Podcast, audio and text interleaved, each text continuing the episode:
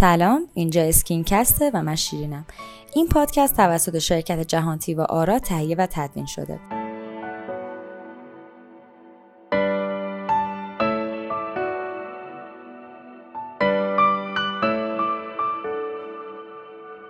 ممنونم که ما رو همراهی میکنیم.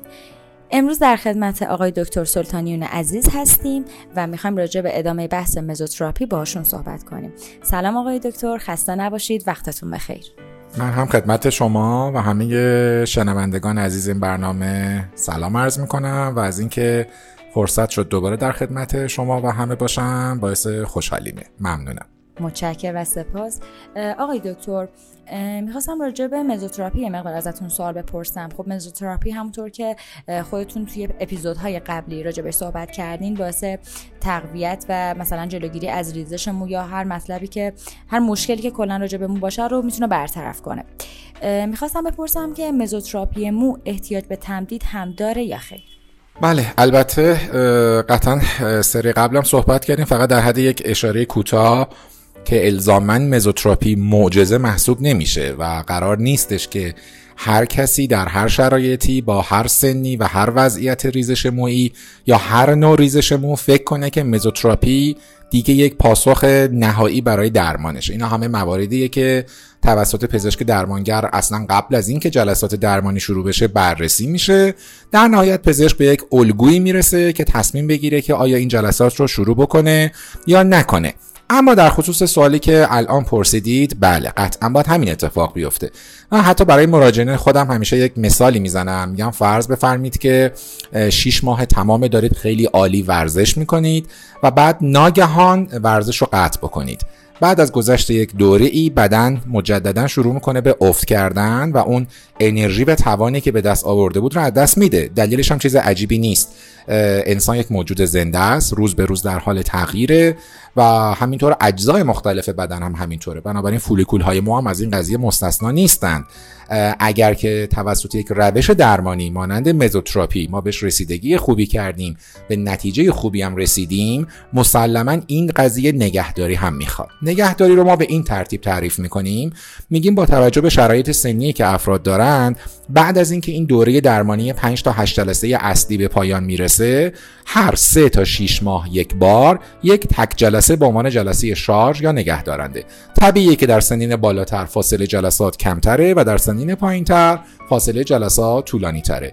این کار باعث میشه که اون نتیجه اولیه خوبی که به دست اومده حفظ بشه و برای فرد باقی بمونه. بسیار عالی. آقای دکتر، مزوتراپی مو محدودیت سنی هم داره؟ مثلا اگر یک کسی قبل از سن بلوغ دچار ریزش مو شده بود میتونه واسه مزوتراپی مو اقدام بکنه؟ محدودیت سنی که هم داره و همینطور بحث بلوغ، چون بلوغ الزاماً یک عدد یا یک سن خیلی دقیق نیست. اما مسئله اینه که ما تا زمانی که اصلا پروسه بلوغ اتفاق نیفتاده که اصلا دست به همچین روش‌های درمانی این چنینی اصلا نمیزنیم. حتما صبر میکنیم که بلوغ فرد کامل بشه، چون در جریان بلوغ فعل و انفعالات مختلف هورمونی در بدن فرد اتفاق میفته و خیلی مسائل رو رقم میزنه. بنابراین این نوع در واقع مداخلات درمانی به شکل نیمه تهاجمی میتونه حتی برای فرد مخاطراتی داشته باشه.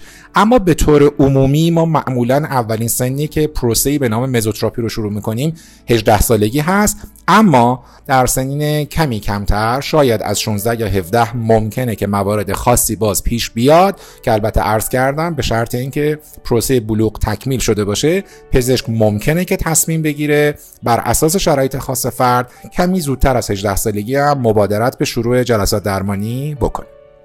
بسیار عالی. آقای دکتر، بعد از مزوتراپی مو باید از شامپوی خاصی استفاده بشه یا مراقبت خاصی هست؟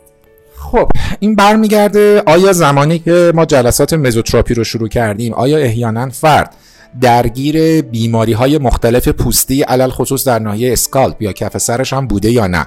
به عنوان مثال عرض می‌کنم اگر فرد درگیر آرزه درماتیت سبورئایی که و حالا ریزش مو هم داره که همزمانیشون اصلا چیز عجیبی نیست و از اونجایی که بیماری درماتیت سبورئایی که بیماری نیستش که نقطه پایان داشته باشه، مسلماً در طول در واقع دوران زندگیش به صورت پریودیک، به صورت یک سری برنامه زمانبندی شده لازمه که از شامپوهای تخصصی برای این قضیه استفاده بکنه یا حالا موارد مشابه دیگه. اما زمانی که ما شروع به جلسات خاص در درمانی به عنوان مزوتراپی مو حتی در یک شرایط عادی و نرمال برای یک فرد میگیریم، معمولا میایم بر اساس شرایطی که پوست سر و ساقه های مو از نظر خشکی، چربی یا موارد این چنینی دارن هم یک سری در واقع فراورده هایی رو در قالب حالا به قول شما شوینده مثل شامپو یا در قالب لوشن ها و تونیک های مختلف، حتی ممکنه که به عنوان مکمل های خوراکی هم در کنار پروسه اصلی که انجام میدیم رو قرار بدیم. هرچند که این امر یک امر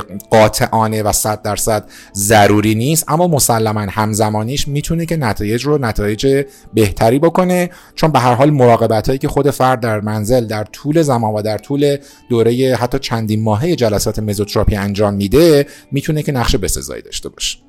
خیلی ممنونم آقای دکتر. میخوام نظرتون راجع به شامپوهای بدون سولفات هم بدونم، چون یه سری جاها تبلیغ میکنن که شامپوی بدون سولفات دارن تولید میکنن و خب مثل اینکه مشتریهای زیادی هم داره. آیا واقعا سولفات اونقدر که الان داره راجبش تبلیغ میشه ضرر داره برای مو؟ در پاسخ به این سوال باید بگم هم بله هم نه. نه به اندازه ای که تبلیغ میشه، یعنی تصور بکنیم اگه شامپوهایی که اصطلاحاً سولفات فری نیستن و فرض بکنیم که الان آسیب وحشتناکی داره به ما وارد میشه، نه مسلماً اینطور نیست. حالا شاید برای شنوندگانم جالب باشه که بدونن اون عاملی که منجر میشه که در واقع شامپو خیلی کف بکنه اتفاقاً همین قضیه سولفات هست و شامپوهای سولفات فری شاید برای بعضی ها خیلی جذاب نباشه چون کف خیلی زیادی تولید نمیکنن و البته بماند که خود کف هم به تنهایی عامل شوینده محسوب نمیشه. اما من حالا پاسخ رو به این شکل میدم در مورد افرادی که در شرایط حساسی هستن، یعنی یک نوع حساسیت در کف سر یا در ساقه های مو وجود داشته باشه، مثل به عنوان مثال عزیزانی که کراتینه میکنن یا اقدامات این چنینی انجام دادن، اون موقع ها توصیه میشه که ترجیحاً از شامپوهای سولفات فری استفاده بکنن تا در حقیقت شانس التهاب در ناحیه کف سر و ساقه های مو به حداقل ممکنه برسه. اما خب مسلماً بخوایم یه جنبندی نهایی بکنیم، در مجموع این ذهنیت که شامپوهای سولفات فری شامپوهای بهتری هستن، بله این عبارت در کل عبارت درستی. متشکرم آقای دکتر. یه مقدار هم راجع به افرادی که من دارم برای مزوتراپی مو برامون صحبت میکنین، اینکه چه بیماری هایی و یا اینکه چه اشخاصی کیس های مناسبی برای مزوتراپی مو نیستن؟ ببینید در وهله اول خیلی ساده، فردی که ما تصور میکنیم دیگه فولیکول مو یا ریشه مویی براش باقی نمونده، نه تنها که مزوتراپی شاید هیچ کدوم از روش‌های معمول حال حاضر دیگه اصلا پاسخگو نباشه. بنابراین بخشی از این قضیه در جریان اخذ شرح حال و معایناتی که پزشک درمانگر انجام میده مشخص میشه و معلوم میشه که انجام در واقع پروسه مزوتراپی به طور کل میتونه یه کار بی‌حاصل و بیهوده‌ای باشه یا لااقل شانس موفقیت خیلی شانس بالایی نباشه. اما از اون طرف ما به صورت مقطعی موارد منع انجام داریم. به عنوان مثال در خانم باردار نه تنها که مزوتراپی بلکه خیلی از کارهای دیگر رو ما اصولا انجام نمیدیم. در دوران شیردهی هرچند که در حقیقت منع علمی یا منع قانونی خاصی نداریم، اما معمولا ترجیح میدیم در 6 ماهه لااقل در 6 ماهه نخست شروع دوران فیدینگ یا شیردهی هم از انجام کارهای مثل مزوتراپی حالا برای سر یا هر جایی امتناع بکنیم. اما از اون طرف اگر که فرد درگیر یک سری بیماری‌های خاص پوستی در حالت شعله‌ورش باشه، یعنی زمانی که بیماری پوستی با علائم شدید داره خودش نشون میده و هنوز به کنترل در نیومده، انجام مزوتراپی اشتباه هست. یا اگر فرد یک بیماری قلبی جدی، بیماری تنفسی جدی مثل یک آسم کنترل نشده، یک هارت فیلر یا یک نارسایی قلبی خیلی جدی داره، یا بعضی از بیماری‌های عضلانی اسکلتی یا بعضی از بیماری‌های پوستی مثل لیکنپلان که اصولا نباید فرو رفتن جسم تیز مثل سوزن یا هر خراشی رو سطح پوست بیفته، اینها مواردی هستش که ما در واقع کاملا از انجام مزوتراپی امتناع می‌کنیم. و البته یک بحث خیلی جالب دیگه‌ای هم هست، ممکنه حتی بعضی از همکاران من در این یه مورد خاص خیلی با من موافق نباشن، اما حداقل چون من نمونه‌هاش رو بسیار زیاد دیدم، در مورد فردی که آلودگی به انگل دمودکس داشته باشه و آلودگیش مثبت باشه، بهترین حالت اینه که تا زمانی که درمانش به پایان نرسیده، منظورم درمان درگیری با انگل دمودکس، بهتره که درمان با مزوتراپی رو به تعویق بندازیم، چون مجموعه در حقیقت کوکتل‌های دارویی که در مزوتراپی استفاده میشه که سرشار از املاح و ویتامین‌ها هست به عنوان اصلی ترین مواد موثره، میتونه که تبدیل به تغذیه مضاعف انگل‌های دمودکس بشه. بسیار ممنونم. آقای دکتر، سوال بعدیم راجع به افرادی هستش که آلرژی به مواد غذایی خاصی دارن. کسایی که مثلا آلرژی دارن نسبت به یه سری از مواد غذایی، اونا میتونن مزوتراپی مو انجام بدن یا خیر؟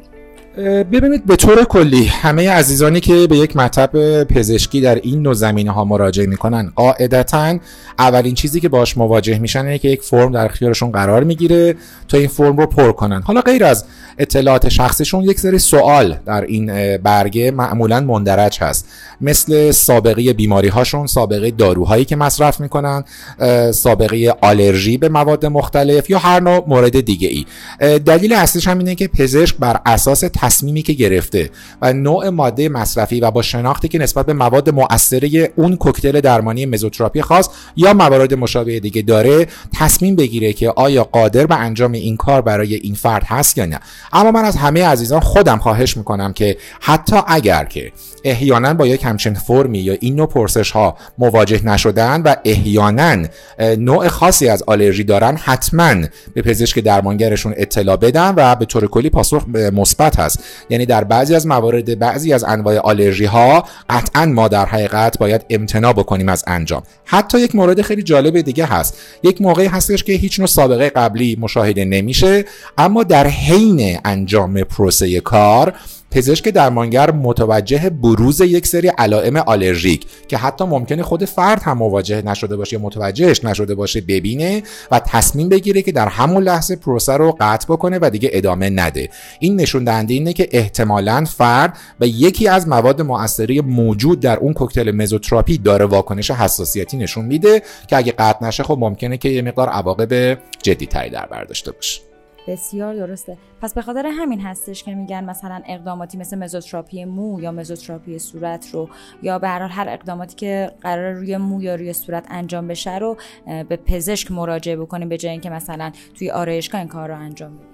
بدون تردید، یعنی اصلا به هیچ عنوان نمیشه تصور کرد که این نوع اقدامات اصطلاحاً نیمه تهاجمی یا تهاجمی که روی پوست انجام میشه و ما در حقیقت وارد ساختمان پوست و وارد بافت پوست میخوایم بشیم رو در فضاهای غیر از سیستم‌های پزشکی، حالا در قالب مطب، کلینیک یا بیمارستان بخوایم انجام بدیم، چون موضوع ما فقط تکنیک نیست. ممکنه که حالا افرادی که در آرایشگاه‌ها یا در منازلشون یا موارد مشابه کار میکنن شاید به هر طریق یک تکنیک رو یاد بگیرن، اما تکنیک فقط یک بخش، حتی به زعم من کوچکی از کاره. قسمت بزرگ کار معاینات، بررسی ها و همینطور مشاهداتیه که صرفا یک پزشک بر اساس سالها تلاش در این زمینه و اطلاعات وسیعی که داره میتونه انجامش بده. و در نظرم داشته باشید که به هر حال ممکنه که گاهی در جریان انجام یک پروسه‌ای حتی یک سری عوارض ناخواسته و ناگهانی پیش بیاد و اگه فرد غیر پزشک باشه اصلا توان کنترل کردن و اصطلاحاً جمع کردن این مشکل یا عارضه رو پیدا نمی‌کنه و چه بسا که حتی در حقیقت خطرات خیلی جدی‌تری فرد رو تهدید کنه. بنابراین من خیلی راستش رو بخواید تعجب میکنم که بعضی موقع میبینم مزوتراپی رو به عنوان یک کار خیلی ساده، ابتدایی و اولیه تلقی میکنن و فکر میکنن نه این که چیزی نیست و ترغیب میکنن عزیزانی رو که مثلا برای کوتاه کردن موهاشون به سالن مراجعه کردن، حالا که تا اینجا اومدی بیا من برات این کارم بکنم. نه، این کار واقعا بیشتر شبیه جنایت. بله، کاملا حق با شماه. خیلی از صحبتاتون لذت بردیم. متشکرم که وقتتون رو در اختیار ما و شنوندگان ما قرار دادین. امیدوارم که توی اپیزودهای بعدی بیشتر در خدمتتون باشیم. متشکرم و سپاس مجدد. من هم خیلی تشکر میکنم. امیدوارم که مطالب به درد عزیزانی که شنوندش هستند بخوره. سپاسگزارم از شما. متشکرم. خدا نگهدار. خدا نگهدار شما و همه شنوندگان عزیز.